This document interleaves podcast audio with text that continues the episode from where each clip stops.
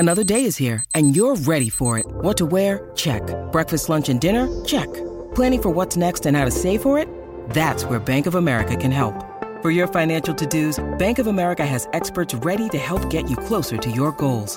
Get started at one of our local financial centers or 24/7 in our mobile banking app. Find a location near you at bankofamerica.com/talktous. What would you like the power to do? Mobile banking requires downloading the app and is only available for select devices. Message and data rates may apply. Bank of America N.A. member FDIC. Welcome to You Have to Watch This Podcast, a Rum Runners network podcast. I am Ryan. And I'm Devin. That's Devin. This is a little bit different format today because Alan, unfortunately, is a little bit under the weather, and so Devin and I are trying to accomplish this on our own. I think we've done this once before. I think it went okay. I think it went fine. You know what? I don't know if you can tell, Ryan, but we have the rolling hills of Ireland behind us right now. Oh, nice. And it's going to mean it all works out. It's going to be wonderful. I'm ready for it. Okay, excellent. Well, for those of you who don't know, if this is your first time listening, what we normally do is we each take turns picking a movie that that like one of us has seen, but the other ones haven't, and then we share the story behind why we've picked it for that week, and we discuss how we felt about it and how the newcomers to that film feel about it. Sometimes we yell at each other. Sometimes we all agree. It's kind of up in the air. Wonder which one this one's going to be. Oh, this is going to be a fun one. So without further ado, we're going to get into it. But what we want to start off first with is a little segment called We Watch This, just to kind of get a heads up with each other about things that we're watching, things that we might want to recommend for each other, and movies that we're probably going to be adding to our list, which this one's for me. Devin, did you want to do yours first? Yeah, so for We Watch This, it's typically what we'll do is we'll have watched a movie or a TV series, and we'll recommend it or not recommend it to someone else. This one's a little bit weird for me. I watched about 3 minutes of a TV show, and it was some of the funniest TV that I think I've ever seen. And I just wanted to tell you about it, Ryan, because I have to tell somebody about this. So for the last week of my life, I was up in Belfast. And I don't ever watch cable, ever, ever, ever, except if I'm in a hotel room and need background noise. So I flicked on the cable, flicked on the first channel that wasn't just the standard, like, welcome to your room, TV screen. And the show that was playing, Ryan, was a show called Naked Attraction. Ryan, have you ever heard of the show Naked Attraction? No, but I've heard of Basic Instinct, and it kind of sounds like the same thing. You know, it very well might be. So the conceit of Naked Attraction is there are 5 people who are potentially going to go out on a date with one person that chooses one of these 5 people. Now, the way that the person chooses the 5 people is that the 5 people have these screens over top of them that are opaque, right? You can't see through these screens. But once every round, they'll lift up more and more of the screen, and the people behind the screens are naked. So, Naked Attraction. And the guy that's doing the judging or woman that's doing the judging has to eliminate or include people based on the parts of their naked anatomy that they currently see. I don't know how this is a show. You see everything on British TV. So first off, I click on the channel and I wasn't ready to see just wall of naked from the waist down women. Was not ready to see that clicking on the TV. But the best part of it was neither was the contestant, because I clicked it on and the host goes, okay, let's reveal the ladies. And the screen goes up. You see wall of naked from the waist down women. And the guy that was picking them starts crying and runs off stage. The producers come. They make sure he's okay. It turns out this man's never seen a naked woman before. And he just saw 5 of them at once. And they now had to deal with an almost inconsolable contestant. It was hilarious. And it was funny getting him to try to, like, describe what he was feeling or why he was so upset. I got to that part and I went, this can't get better. I also don't want to watch this, and turned it off. But it was such a funny 5 minutes of TV. It was amazing. Okay, so is this an actual show or this like is an actual game show, like a reality thing? It's like a dating show. It's like a you know, like how MTV used to do like the Cupid show. Yeah, Cupid show, or oh my gosh, there was that date show where they would have like the pop-up things like every once in a while. Yeah, it's exactly like that, where like there's an eligible bachelor who would have to just choose from naked people or bachelorette. That also like was the next segment apparently that I just did not watch. But yeah, that's I don't know how this is a show, but it was the funniest thing watching this guy squirm. British TV is something else. I Okay, so moving on from picking out a date based on their naked appearance. I can tell you love it. That's so interesting. So I finally got around to watching The Green Room, which is written and directed by the same guy that did Blue Ruin. The same actor from Blue Ruin plays a character in it. And the reason why I've always wanted to see this, but I just haven't gotten around to, well, the reason why I wanted to watch it for so long is because it's about a punk band that is on tour, very, very, very small band, like doing, like making $300 a show type band. And they inadvertently get signed to do a gig at a neo-Nazi bar.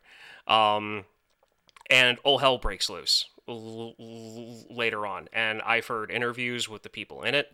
I like punk music. I have always been interested in more of like the scene to an extent, because even though I really love the music, I've never really been a part of the scene of it. So it's always interesting to kind of like see that put on film to kind of get a sense of it. But when it comes to the Nazi punks, the like skinheads in that culture, from what I know of it, they nailed it 100%. Really? Yeah, it is as authentic to that scene as it can be.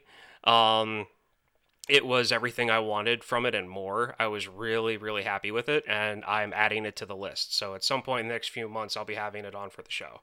I know that Alan has said that when I mentioned it during the group chat, Alan mentioned that he's heard of it or he knows some about it. I don't know what the extent of his knowledge of it is, but I'm definitely going to be having it for the show. Okay, so dumb Devin question here. The last time we were together, it was for us doing Meet the Ricardos together. Yeah. And there was some confusion about whether or not it was a documentary or whether that was a real... Is The Green Room a documentary, Ryan? Is this like a real... This is not a documentary. It is It's a straight up movie. You will not have an issue with that in the least. Then real talk, how close is it to the scene from Blues Brothers when they play the country western bar? How close is it to what? I'm sorry. Oh, how close is it to the scene in Blues Brothers where they do the country western bar? I mean, okay, so because that's all I'm picturing, really. Like, okay, so the scene from Blues Brothers where they start singing blues and people start throwing stuff at them and like booing, there is a scene of that, and it's one of my top 5 favorite scenes of the movie. Because the band Dead Kennedys does a song called F Off Nazi Punks, or Nazi Punks F Off. And they play that song for their sound check in front of a bunch of neo-Nazi skinheads, in front of a bunch of Nazi punks. And it doesn't go over too well, but nothing too bad happens. It's later on in the movie. But it's got the same feel as Blue Ruin. And I really enjoyed that. You like that movie, if I remember correctly. I've actually never heard of Blue Ruin. We did it for the show. We did do it for the show, and I did like it. Now that I saw the poster for Blue Ruin. Yeah. So, and then one last Devin question. Okay. I don't know the director. Is everything that he does a color and then a word? I'm having issues with my laptop cutting out. Oh, no worries. This is going to be fun. That's right. Is every movie that this director does, is it always a color and then a word? Blue Ruin, Green Room. Honest, I did look up his thing. I don't remember seeing that connection, but these two movies definitely. Okay. And there's a lot of green in it, like color-wise. There's a lot of green. Oh, fun. So, okay. Yeah. So yeah, so there's that. Now the movie that we're doing for this week was Devin's pick. Now usually, like I said, we pick movies that we have seen that we want to show the other ones so we can talk about them. Occasionally, what we'll do sometimes is be like, you know, I really want to see this movie. I really think it's going to be interesting. I want to share that with you guys. So we're all going to watch it, you know, like separate, but we're all going to watch it for the first time and come back and talk about it.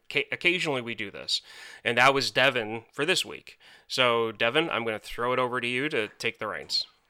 Perfect. So this week we had watched the 2022 film Banshees of Inisherin.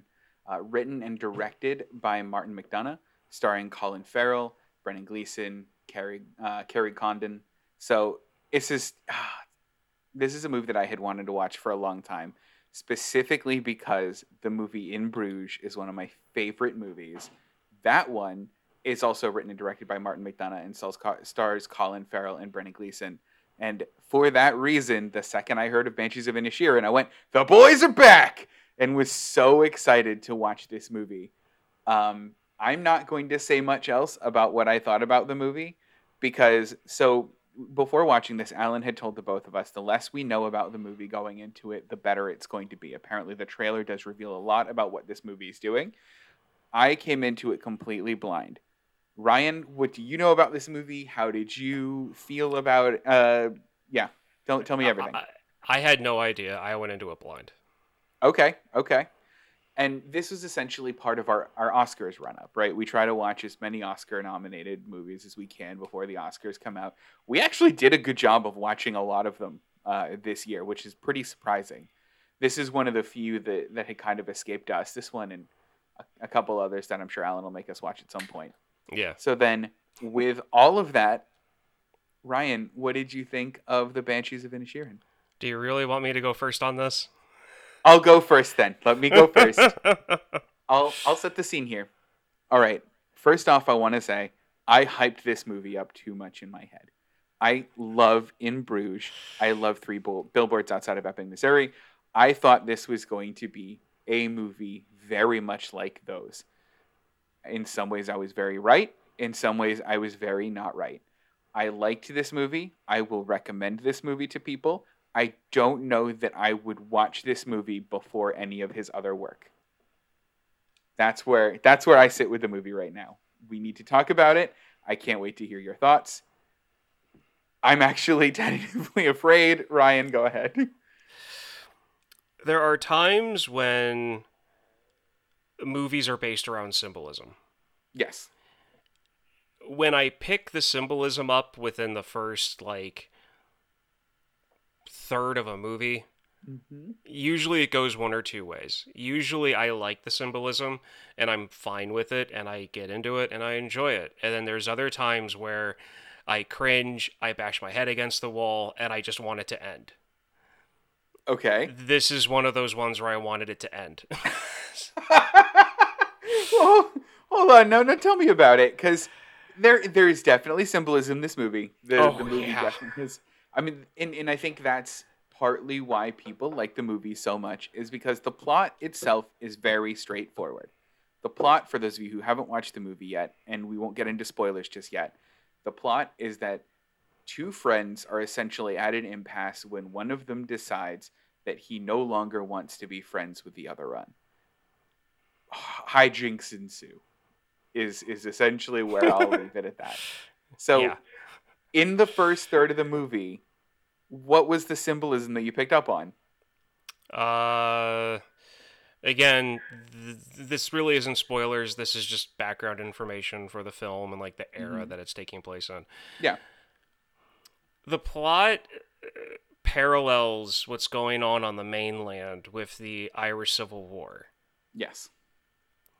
So you've got that going on. Mm-hmm. And then you've got the symbolism of the threat that happens and what that means for the character that's making the threat. Yeah.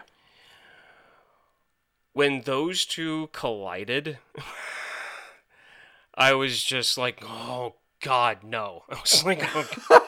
No, hold on, but why? So why didn't that work for you? Because basically, a character threatens to take the disagreement to, but without giving anything away yet.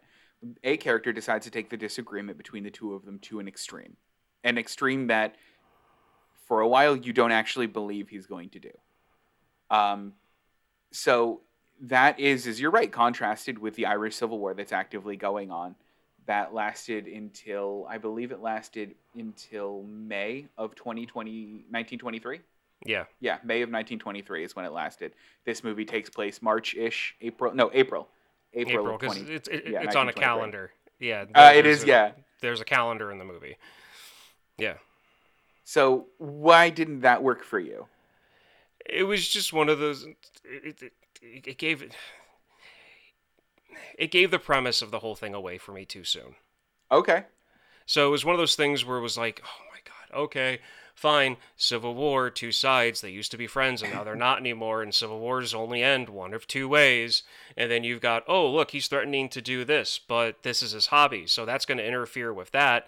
And it was pretty much just me watching the clock until the movie ended the way I was expecting it to end. Okay. So it...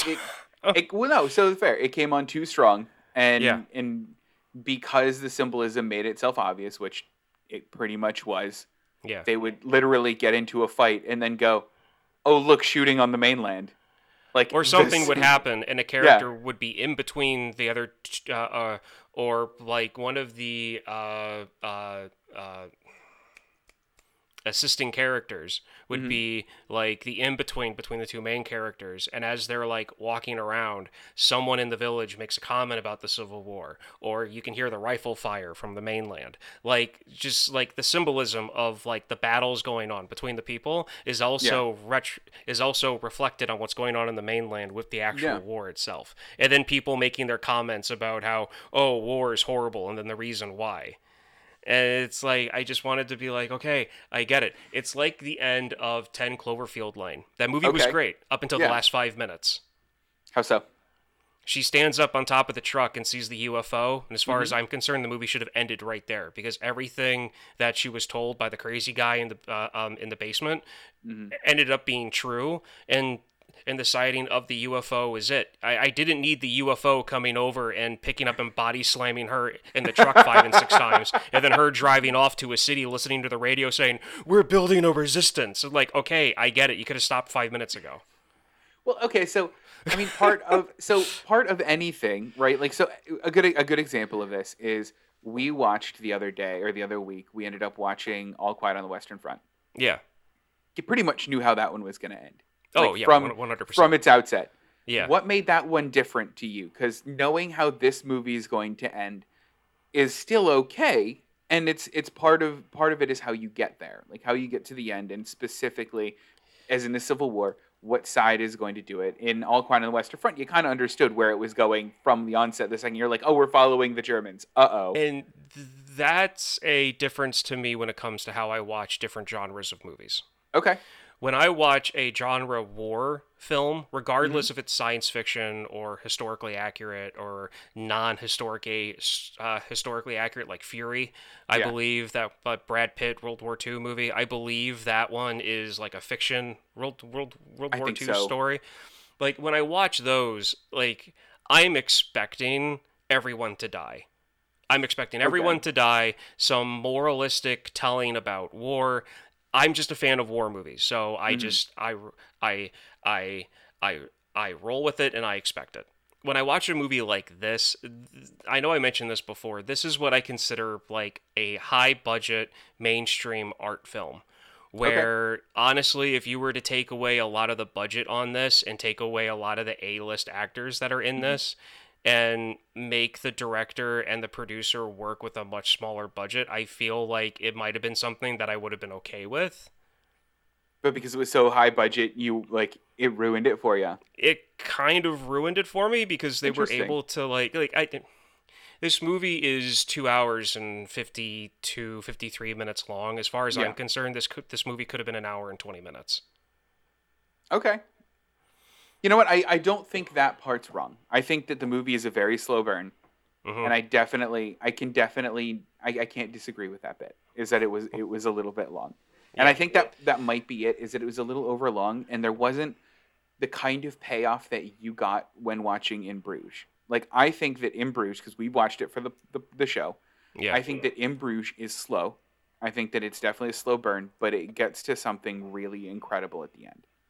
And while I think the ending of this is big and bombastic in somewhat of the way that In Bruges is, I don't think that it's the same kind of ending. And I think for that reason, I'm with you. You could have shaved an hour off and it would have been fine. Yeah. So with that, you mentioned the genre. How did you feel about this genre? So one of the things that Martin McDonagh does, I think, really well is he'll specifically do these kind of dark comedy things. Like, one of my favorite bits of In Bruges is in the beginning when Colin Farrell's like, I had no feckin' idea where Bruges was. It's in Brussels. Like, I love that. Like, that gets me right into the movie right away. And, like, this movie has the same deal. Where in the beginning, are you two rowing? We had rowing? Are you sure you're not rowing? Like, it's the same kind of, like, pace of dialogue. And, like, there were a couple times I did laugh at the dialogue a lot. Like, did you have that? And I did. I mean, I do have to say, this movie had me, so, figuratively speaking. Yes. Like, 80% of the movie, I was bashing my head against the coffee table watching this. 20% of the time, as I was bashing my head, I would hear some of the things being said and laugh as I was bashing my head into the coffee table. I like the visual that you're painting a lot. I'm not mad about that. So yeah, no, like, and like, one of my favorite moments is there's this old lady, there's this old lady character that they kind of make her, like, they kind of dress her up to kind of be like, to look like Death or whatever, mm-hmm. to be like the harbinger of death or like whatever type person, and she there's this moment where was it Piggy? Whatever his name is. Which one? Not the Mad Eye Moogie guy. Colin Farrell's character? Padraig, thank you. I knew it began with a P, I just couldn't remember. He walks by her on the beach, and they exchange words, and he calls her a freaking, how do you say it? A fecking nutbag. And yeah. She laughs at herself and goes, nutbag. Like, she laughs, and it's like totally an old millennial. Like that. Oh yeah. She is such the embodiment of a millennial in that scene that it's just hysterical. But there's moments like that. And like you said, the whole rowing part, yeah. You know, are you rowing? No, I'm not rowing. Well, I mean, you would have to be rowing to be like this, but yesterday we weren't rowing. So yeah, no, I totally get that. I like the dark comedy aspects to it. There are just a lot of things that have to do with spoilers and where the story went and what I was expecting and what actually happened that added to my disappointment of this movie. Okay. So I think at that point then, I think we should probably start getting into the spoiler section. We're at about... Yeah. Just about the halfway point, and I think that it's worthwhile to stop kind of beating around the bush with some of this stuff. So if you haven't seen The Banshees of Inisherin, feel free to give it a watch. I would recommend it. Ryan, would you? Just kind of overall? If like somebody was like, I'm interested in this movie, what would you say yes? If you are interested in watching this movie, watch it. Okay. Just because I'm disappointed in it doesn't mean you're going to. My tastes and my disappointments are mine. Okay, I can't speak for anyone else. I can't. Totally fair. So then with that, let's get into spoilers. So I wanted to start by talking about the specific plot beats of what's going on with Colm's character. This is Brendan Gleeson's character, Colm. For those who don't know, that's Mad Eye Moody from Harry Potter. It is. There's a couple times when they call him like Colm Sonny Laurie, and I like don't hate that at all. That's not the spoiler, by the way. But basically, he kind of wakes up one day and realizes that Colin Farrell's character Padraig is boring and doesn't want anything to do with him. and that he needs to stop associating with Colin Farrell's character Podrick, and he needs to focus specifically on his violin playing, because violin playing is what's going to immortalize him. And it's pretty clear that he's kind of going through a midlife crisis, right? Yeah, I mean, the only thing you said that I kind of disagree with is I don't think he just woke up one day and decided he couldn't take him anymore. Mm. I think it was a long time coming. Sure. For him, because I related to both of these characters really heavily, because I've been on both ends of the spectrum. I've been both of these characters. I'm not gonna lie. I'm not gonna. Well, and I have too. But yeah. Tell me about it. So when have you been a Colm in this case? There's been people, and it's not really friends that I've had this issue with. It's been like work colleagues that I've had this issue with, where I'll be like work friends with someone, and then there are parts of their personality that just start grating on me. Mm-hmm. And then it gets to a point where whatever benefits in that work friendship that I had is nowhere near enough for me to ignore the parts that are like touching my raw nerve. Sure. And then I do everything possible to like, I'm not, granted, probably it would be better if I was that blunt about things, but I'm not that person. Did you just ghost him? I slowly ghost. Gotcha. Okay. You fade out. I don't answer the phone as much. I don't respond to emails as quickly. I pick and choose what this is where I get into the other character. I won't leave them hanging if something really important comes up that'll get them like in trouble. But if there's a situation where they're reaching out for me to help and I know that they could reach out to someone else, I'll just ignore their request for help until they go to someone else. And just try to start to become not reliable and just kind of flake. Sure. Like I said, it would probably be better if I was just that blunt about things, but I don't have the nerve and the steadiness to just look at someone in the eye and be like, I'm not talking to you again. I wouldn't come off as like, I wouldn't come off like I was serious. That's fair. I mean, that's totally fair. I mean, yeah. And I've done relatively the same thing. I used to move around schools a lot when I was a little kid. And one of the fastest ways that I could make friends as a kid was I would have people just, hey, if you want to punch me, it's okay. And eventually the person that would punch me would just be like, I just hit you. How's your day going? Or something like that. And that would be like my in, like my social in. But like, you know, those kinds of friendships never last. So I've always had that, like, this is a long time coming, but we're not friends anymore.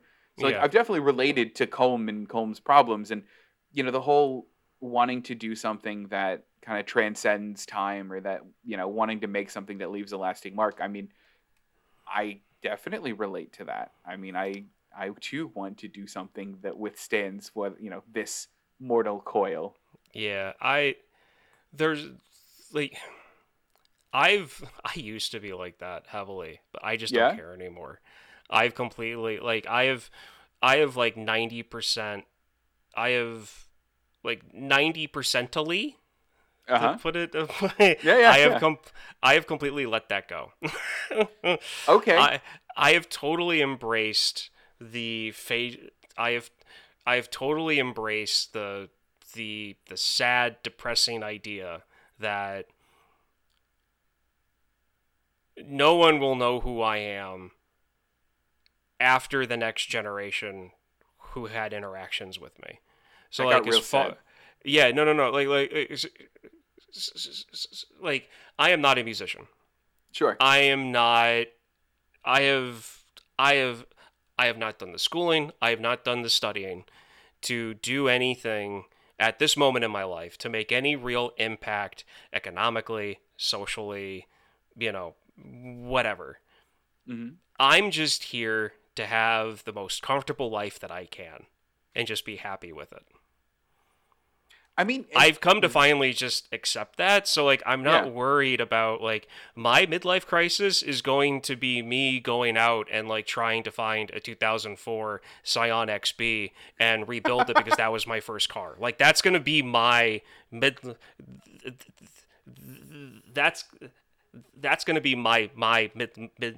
crisis. It's not going to be trying to write a symphony one-handed in a bar. I mean, so it sounds like you were then more on Podrick's side in that. So Podrick essentially doesn't really care about his destiny, doesn't have the same things that Colm does. Podrick very much cares about, let's have fun. I want to be nice. Everyone deserves to be nice. Yeah. So it sounds like you've almost done a switch now, where like in some instances you're Colm, but overall you relate more to Podrick. Yeah, and I've been on that end of things where I've had people just ghost me on stuff. Oh wow. Yeah, like I've known people who have just like boop, no, it's like no conversation, no social media contact. You know, I wake up one morning and like the conversation feed on Facebook Messenger is just gone. Oh gosh. Oh weird. Yeah, like maybe twice in my life still I've ever had that type of situation. But it's one of those things too where it's like I don't it's whatever. Like you did a lot of moving around when you were a kid. I did two big moves in my life. Mm-hmm. And so, you know, meeting people, having them exit your life, like that's all part of life. Like you know, there's going to be a good solid 5 years where you're going to have possibly the best friend you ever had, and then you're never going to see them again after they move to like the next state over, and you'll never have a friendship like that again. You just have to embrace that that's probably going to happen in your life and just move on from it. I mean, and that's fair. And to bring it back to the movie, that's not something that Colin Farrell does. Yeah, is he does, and that's kind of the crux of the movie, is that like Colm is like, hey, I need to go away. I need to not talk to you. I need to just write my music. And like Colin Farrell will not accept that. Colin Farrell's point is that he's we're still friends. You're being weird. Let's get over this, to the point where Colm makes the threat, which we were talking about earlier, of every time you talk to me from here on out, I'll cut a finger off and I'll send it to you. Yeah. And not just a finger, the fingers on his fiddle hand, that he uses to play and compose the song that he's leaving this guy for. Okay, so this is what happened to me when I was watching this movie. Okay. They set it up where Colm, that's his name? Yeah. Colm doesn't want to talk to Mr. P anymore. I can't remember his name again, so I'm just going to go with Mr. P. Fair enough. He cannot remember, I mean, he doesn't want to talk to him anymore. Mm-hmm. And then like 5 minutes after that, they mention or show the explosions going on the mainland for the Civil War, either before or after that. Mm-hmm. And I'm like, oh, okay, they're going to be battling in their friendship. There's a Civil War going on the other side of the island. Civil wars, there was unity, now there's not. Now there's infighting. Hey, look, there's two best friends. Now there's infighting. Oh, look, symbolism. Okay. I totally get that. Whatever. Just roll with it. Yeah. And then he cuts off his finger off his fiddle hand. And I'm like, oh, now I get it. Because, you know,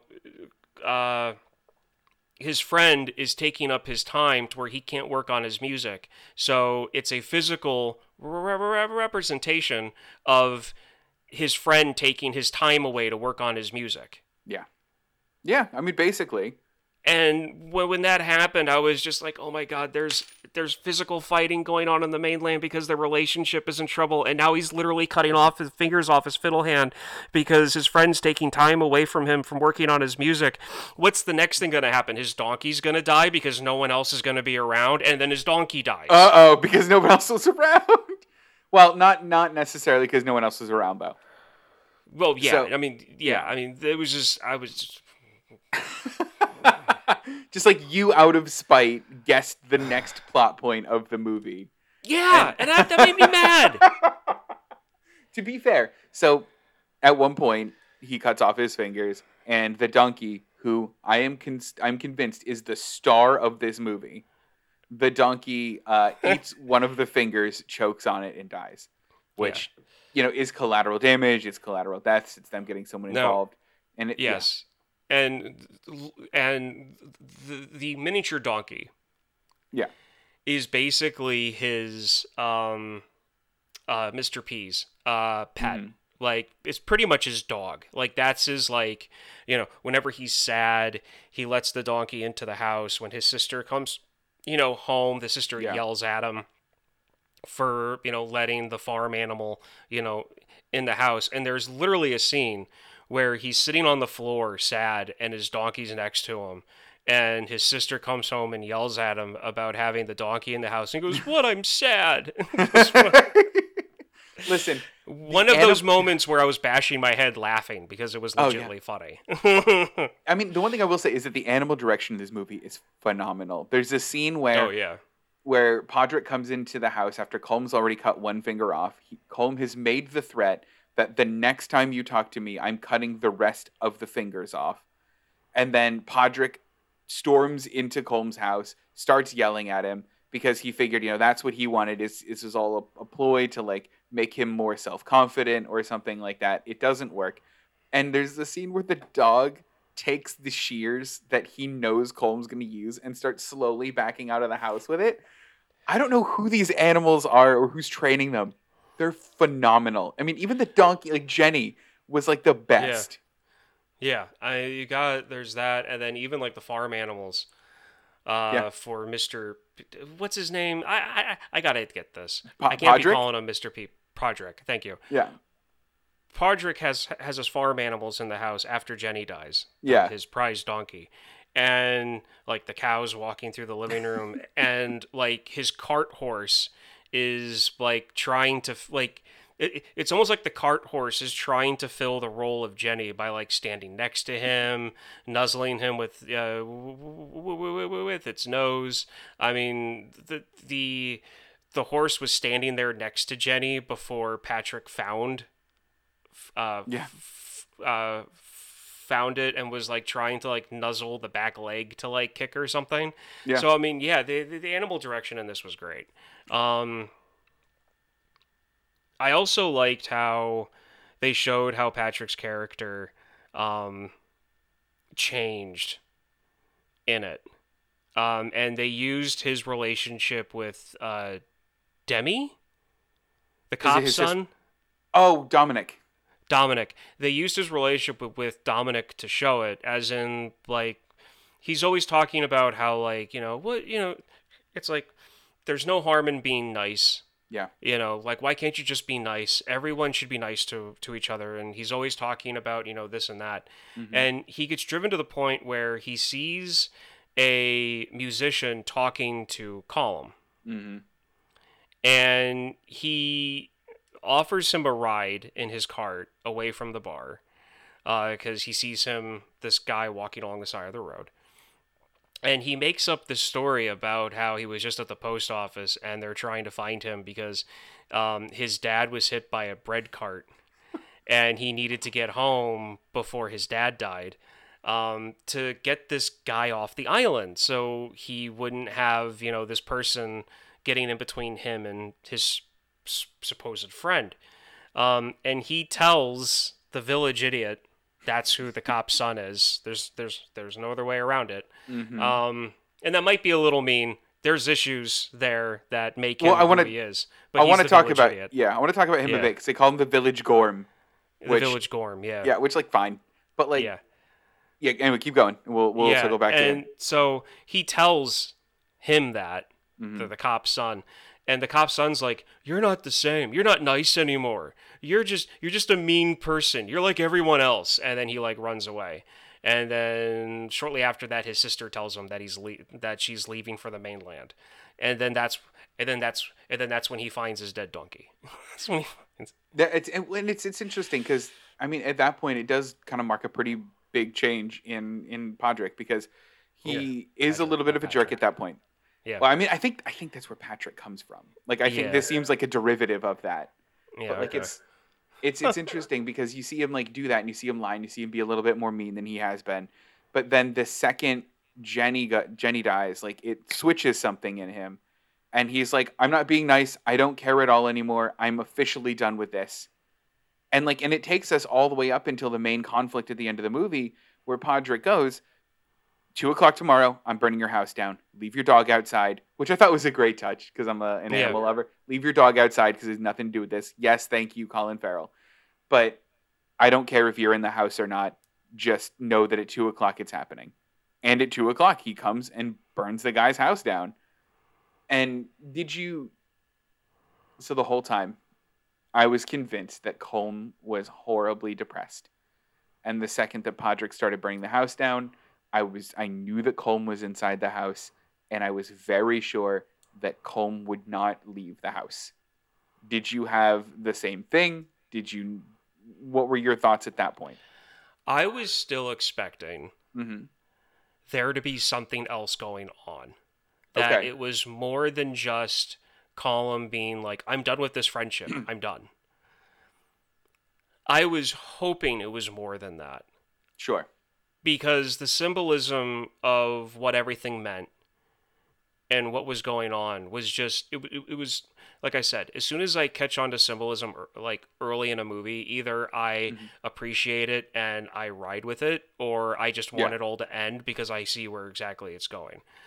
Yeah. And this was one of those moments where I'm like, can this please just all be wrong? And I'm just looking at this the wrong way. And, you know, like Colum's like found out that he's on his deathbed, or, you know, like he's gotten political and he's going to go to the mainland to fight in the Civil War or something. Something than other, this being more than just a broken friendship, please. Mm-hmm. And it wasn't. And you never got that. No.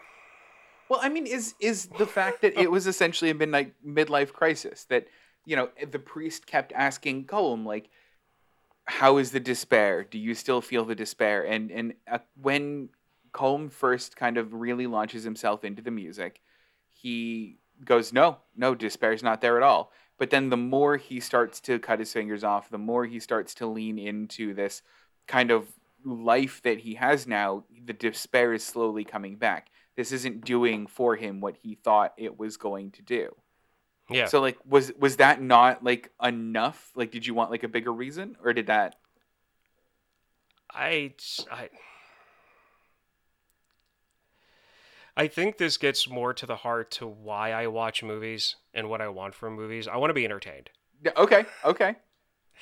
And this gets into one of those things where it's like, oh, cool, a morality film. I mean, listen, your last pick was The Running Man, all right? This is like exactly. As far away from The Running Man as we could ever get in terms of a movie. And yes, I mean, I will fully admit that I am like, when it comes to movies, 99% of the time, I am the most basic of movie watchers. I just want to be entertained. I want something fun. I want something funny. I want something that's going to be visually, you know, entertaining. And yes, occasionally I'll see a movie that fits all of those buttons, but then I complain, but there wasn't enough substance in there. It was just all visual. You know, like by that explanation, you would expect to be like, oh man, he probably loves Fast and the Furious and Michael Bay stuff. Like, no, I hate it. Like, no, I hate it. Wait a minute, you hate Fast and the Furious? I like the first three movies. Have you seen the other ones? This is important to me, Ryan. What, you mean like 4, 5, 6, 7, 8, 9, and eventually 10? Yeah. I get my fill from watching spy movies. I don't need to watch a bunch of hot rodders pretend to be government agents. Oh Ryan, I'm gonna change your mind. I think that Fast 7 is like the like one of the like low key best movies. I think there are just scenes in that movie that you know that they're just in the writer's room going, he flexes out of the cast. Don't worry about it. He jumps out of a 7-story window. Next. Like, they're having the time of their lives. That's fine. I love it. I love it. See, here's the thing. And then we'll get back on track to talk about the actual movie. I get my fill of stuff like that. Watching brain-dead 80s action movies. Yeah. And Jackie Chan films. Yes. That fills that hole in my life. So that, I guess that's fair. I'm trying to think. I was trying to come up with a rebuttal where I was like, yeah, but the new movies do something different. But I think really the only thing that the Fast movies do that the 80s action movies didn't do is this time they're just like, but it's about family. like in every single movie, and that's like the only thing it really adds. So maybe. And you're telling me the first Predator movie wasn't about family? I mean, maybe. Okay. The second one definitely was. Yeah. The second one. Okay. So, oh my god, the urban warfare one. Okay, so.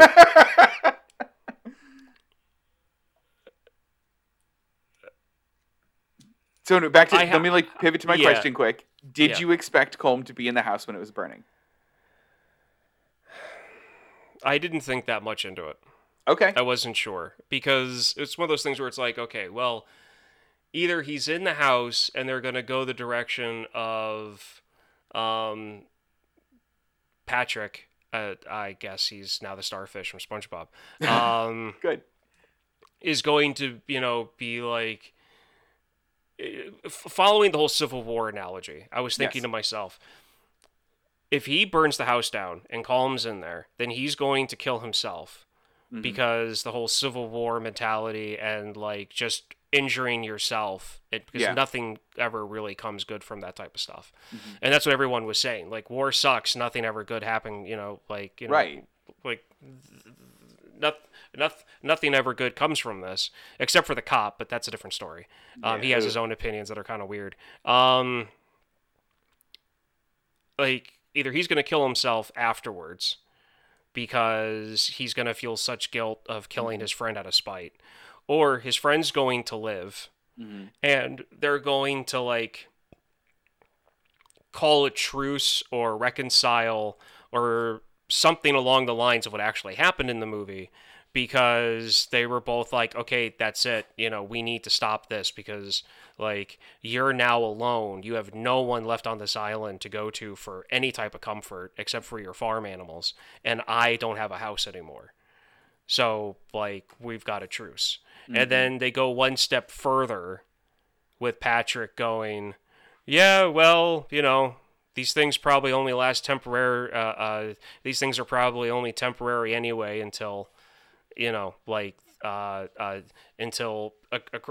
aggression start back up again. Mm-hmm. Well, go ahead.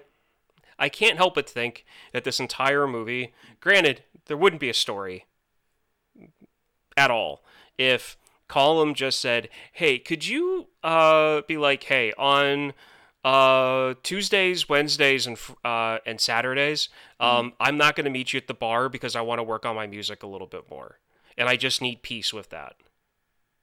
And I think that, I mean, that's totally fair, but I think that Colm's point was that like he needs to be completely involved and completely isolated from all of this. Like, it's not enough to have a little bit of it in your life. It needs to be clean cut. It needs to be completely gone.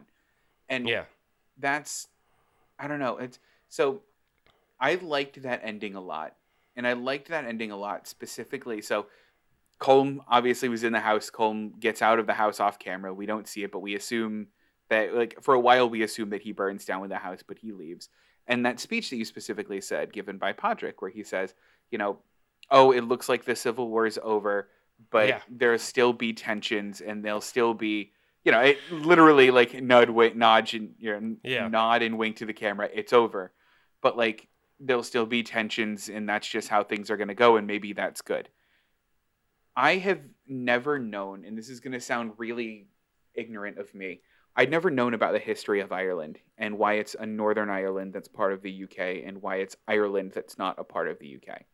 Yeah. Until last week. I was in Belfast, and I got the whole history and specifically what's going on now and what that could mean for the future of Ireland. And it's a really interesting thing that I had never known. And I think the reason why I liked the ending of it so much is because I can see the next 5 years, 10 years out being almost exactly like how Ireland was after that Civil War. Tensions are died down, but tensions haven't died down, and they never will die down. Yeah. And that's, I like that because I like where it leaves the ending. The only part that made me a little bit mad is that it is, Ryan, the 1800s. Colm cut off 5 fingers with rusty garden shears. If that man doesn't have some kind of infection that they can't cure yet, then there's something wrong. Yeah, so when I start to get frustrated with a movie, Yeah. I start picking up on little things and they make me more mad. Was that one of the little things? That was one of the little things. So, like, let's say I was watching this and I was like, oh, cool, I like this symbolism, and ran with it. There could have been a V1974 VW bus parked in front of somebody's house, and I would have even, and I wouldn't even be bringing it up on the podcast as being something that I was upset about, because it was like, you know, 1928 and there's a VW bus. Like, I don't care. I like the symbolism. I'm just going to run with it. Yeah. But because it was bothering me, everything started irritating me. So I was like, it's Rusty Garden Shears. It's 1927. He's going to have tetanus. He's going to have lockjaw. He's going to be sitting there playing his fiddle, and then his hand's going to cramp up and break itself. Yeah, basically. Like, come on. Like, come on. Yeah, no, they kind of gloss over. I mean, obviously, it's more the metaphor, too. But yeah, they just, like, gloss over that. I think one of the things I like the most, though, is that the movie itself comes down on who it thinks is right, and it doesn't think that Colm's right. And one of my favorite ways is Colm is writing a piece of music called The Banshees of Inisherin.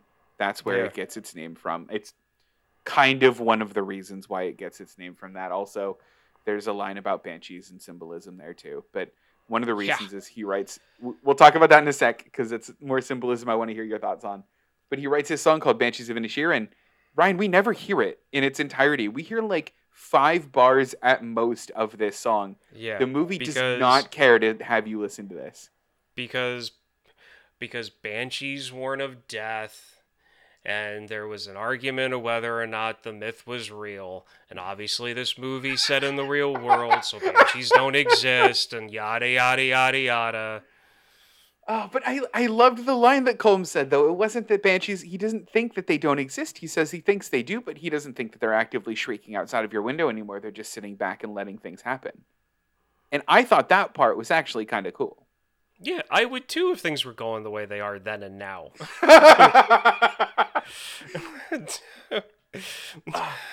So, okay, the last thing I want to talk about then is that there's one character that's pretty big to the plot we've only touched on a bit, and it's Dominic.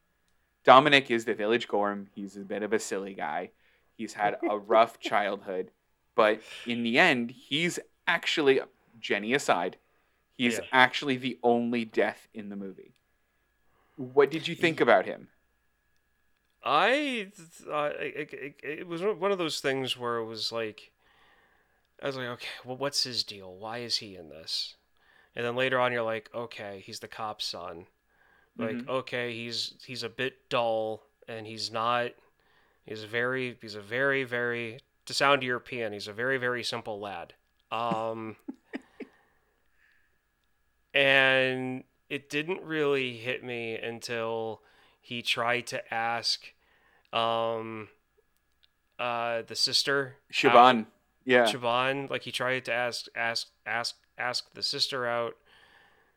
And everything, and it was the second time he said, you know, Fable Heart or Feeble Heart or whatever, and I'm like, okay, this guy's just this kid's harmless. He's just an innocent, you know, like he's just as he's as innocent as you can get for the early 1920s in Ireland, living on a remote island with a bunch of people he's seen his whole life. Like he's as innocent as you can get in that situation.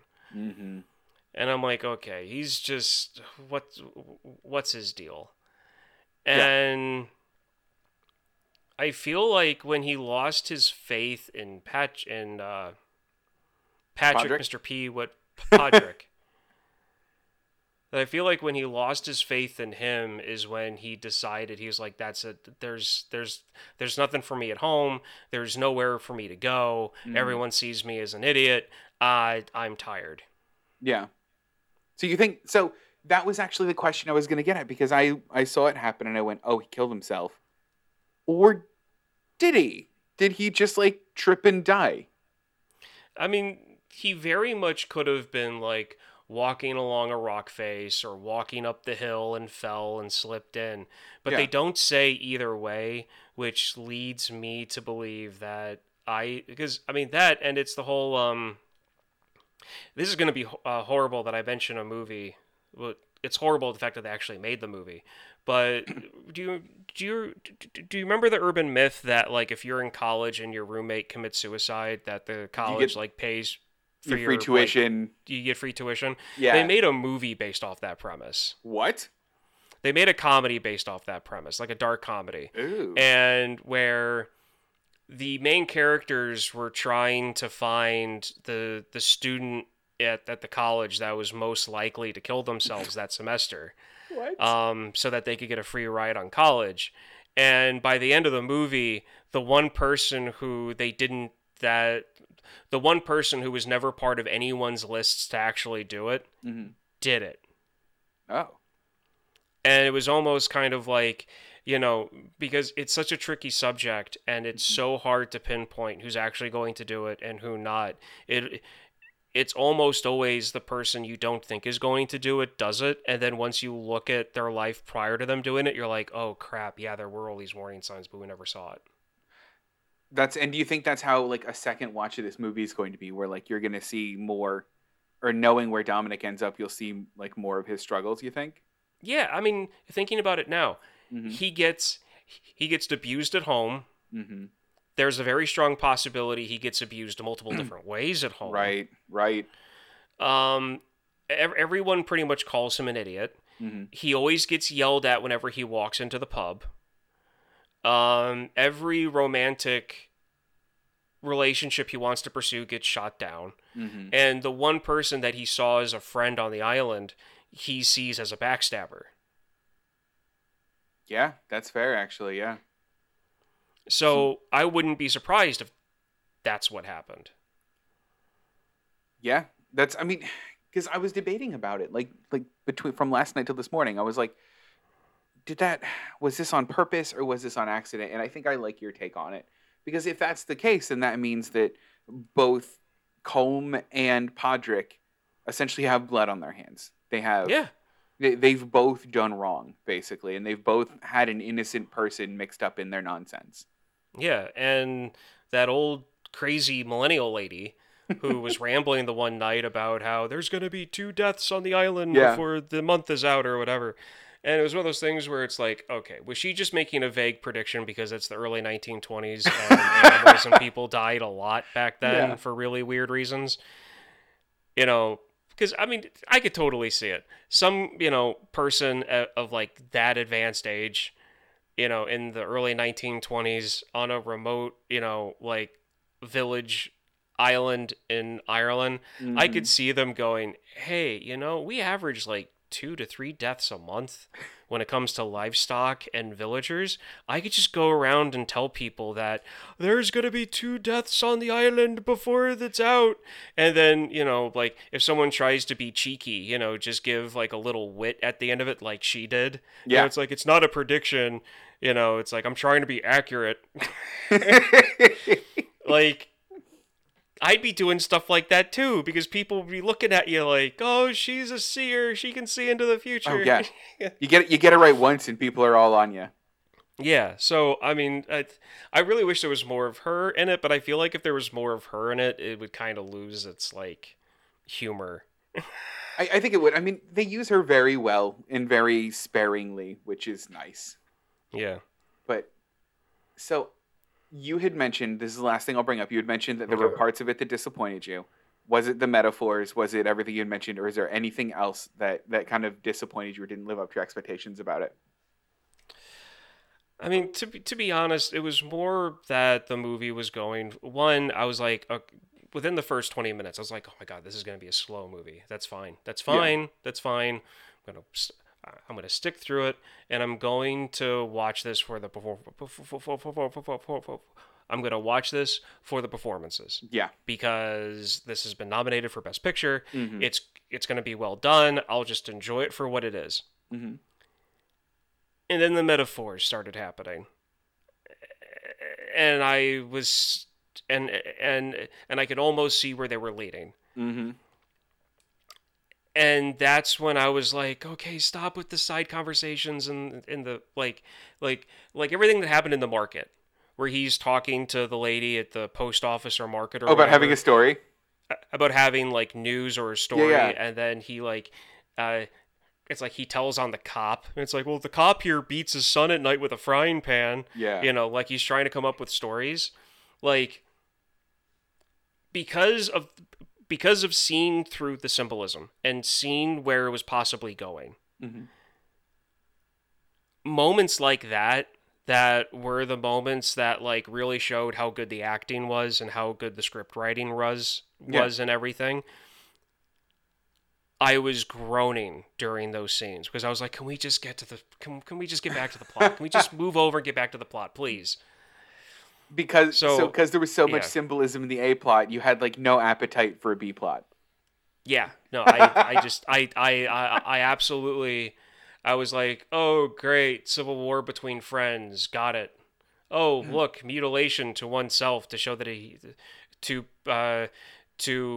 show that he's taking time away from what he wants to do. Mm-hmm. Like, got it. I mean, like, that'd be like, granted, it'd be cutting fingers off, but it would be like someone who's a programmer. Yeah. Telling a buddy, going, hey, look, every time you come and you stop me from working, I'm going to cut off one of my fingers. But you're working on code for you know, an app for Bank of America so people can do their banking easier on their phone. Like, yeah, and every time you stop me from doing it, I'm going to cut off a finger. So it makes it harder to show you how damaging you interrupting me is going to be. Yeah. And then eventually the friend not understanding, and then the person not left with fingers, and he has to use his nose on the keypad. Yeah. I mean, that's not wrong. That's basically it. For those listening and not seeing my face, I have the most like upset, like frustrated look on my face. He's very unamused by all of this. This poor man has no fingers and is typing with his nose, and Ryan just does not care. I don't. Do you want to know why? Because he still has a nose to use the keyboard. He still has a nose to use. That's fair. So I think that's all I have, Ryan. Colum at this point can just learn how to play the violin with his opposite hand and use the palm of his hand to crump onto the end of the bow and just play it that way. Duct tape the bow onto that part of the hand. Duct tape didn't exist back then. No, it didn't. Did it not? They didn't have it, so I'm going to say no. When was duct tape invented? Hold on, this is important to me now. This is very important for the episode. They're 20 years out from duct tape. All right. Yeah. All right. Totally fair. Those poor people. See, again, example. If I would have liked the symbolism and they would have had a roll of duct tape on the shelf, I wouldn't have said a thing about it because I wouldn't have cared. Right. But that because I didn't like this movie as much as I did, if they would have shown duct tape in it, I'd have been on here ranting for 30 minutes that duct tape didn't exist back then. Duct tape didn't exist. I'm not mad about that. So on that note, Ryan, is there anything else you have about Banshees of Inisherin? I'm good. I've run through all of my notes. Good. I have too. So do you wanna send us home, Ryan? Yeah. So gotta remember how Alan does this. Okay, I'm just gonna do it my own way. Do it. So thank you for listening. I hope that we entertained you enough. Entertained. We hope. I hope that you enjoyed listening to us. And if you want more of this with Alan, of course, because we are normally a trio, you can find us on any major podcasting audio app. And that's including like Apple Music, Amazon, on Amazon, Spotify, all of those apps you'll find us on. We have a YouTube channel, so if you go over there, make sure to hit the subscribe button. It helps us to get our videos out there to as many people as we can, because not a lot of people want to hear our opinions on stuff, but I hope they like our bantering. We also have a website. If you go to rumrunners.com, you will find a link to our site that'll have more information and more links to more socials that we have. And we usually bring up what movie we're going to do next, but Devin and I are kind of up on the air because, to be perfectly honest, Alan does a lot of the heavy list. Alan does a lot of the heavy lifting for us. It's pretty much his podcast. He does a lot of the sound editing, video editing. He does a lot of the Photoshop. He does a lot of stuff for us. So we don't remember, because we kind of rely on him a bit too much, probably, about who goes next. And so we're not entirely sure if it's Alan or myself that goes next. So we will get that out there as soon as possible about what film we're going to be doing next week. And usually we do this on Tuesdays at 6 p.m. And we usually go live on YouTube, Twitch, and Facebook. Whenever our software is working correctly, we can do all three at once. So subscribe to any one of those. You'll get an alert. We do respond to chat, to questions in the chat box. So please, if you want to, engage with us. Yeah. It makes the conversations more fun. But yeah, so you can find us all over the place. Again, that is you have to watch this podcast. I am Ryan. And I'm Devin. And are you going to do it? Are you going to do some Irish accent to sign us off?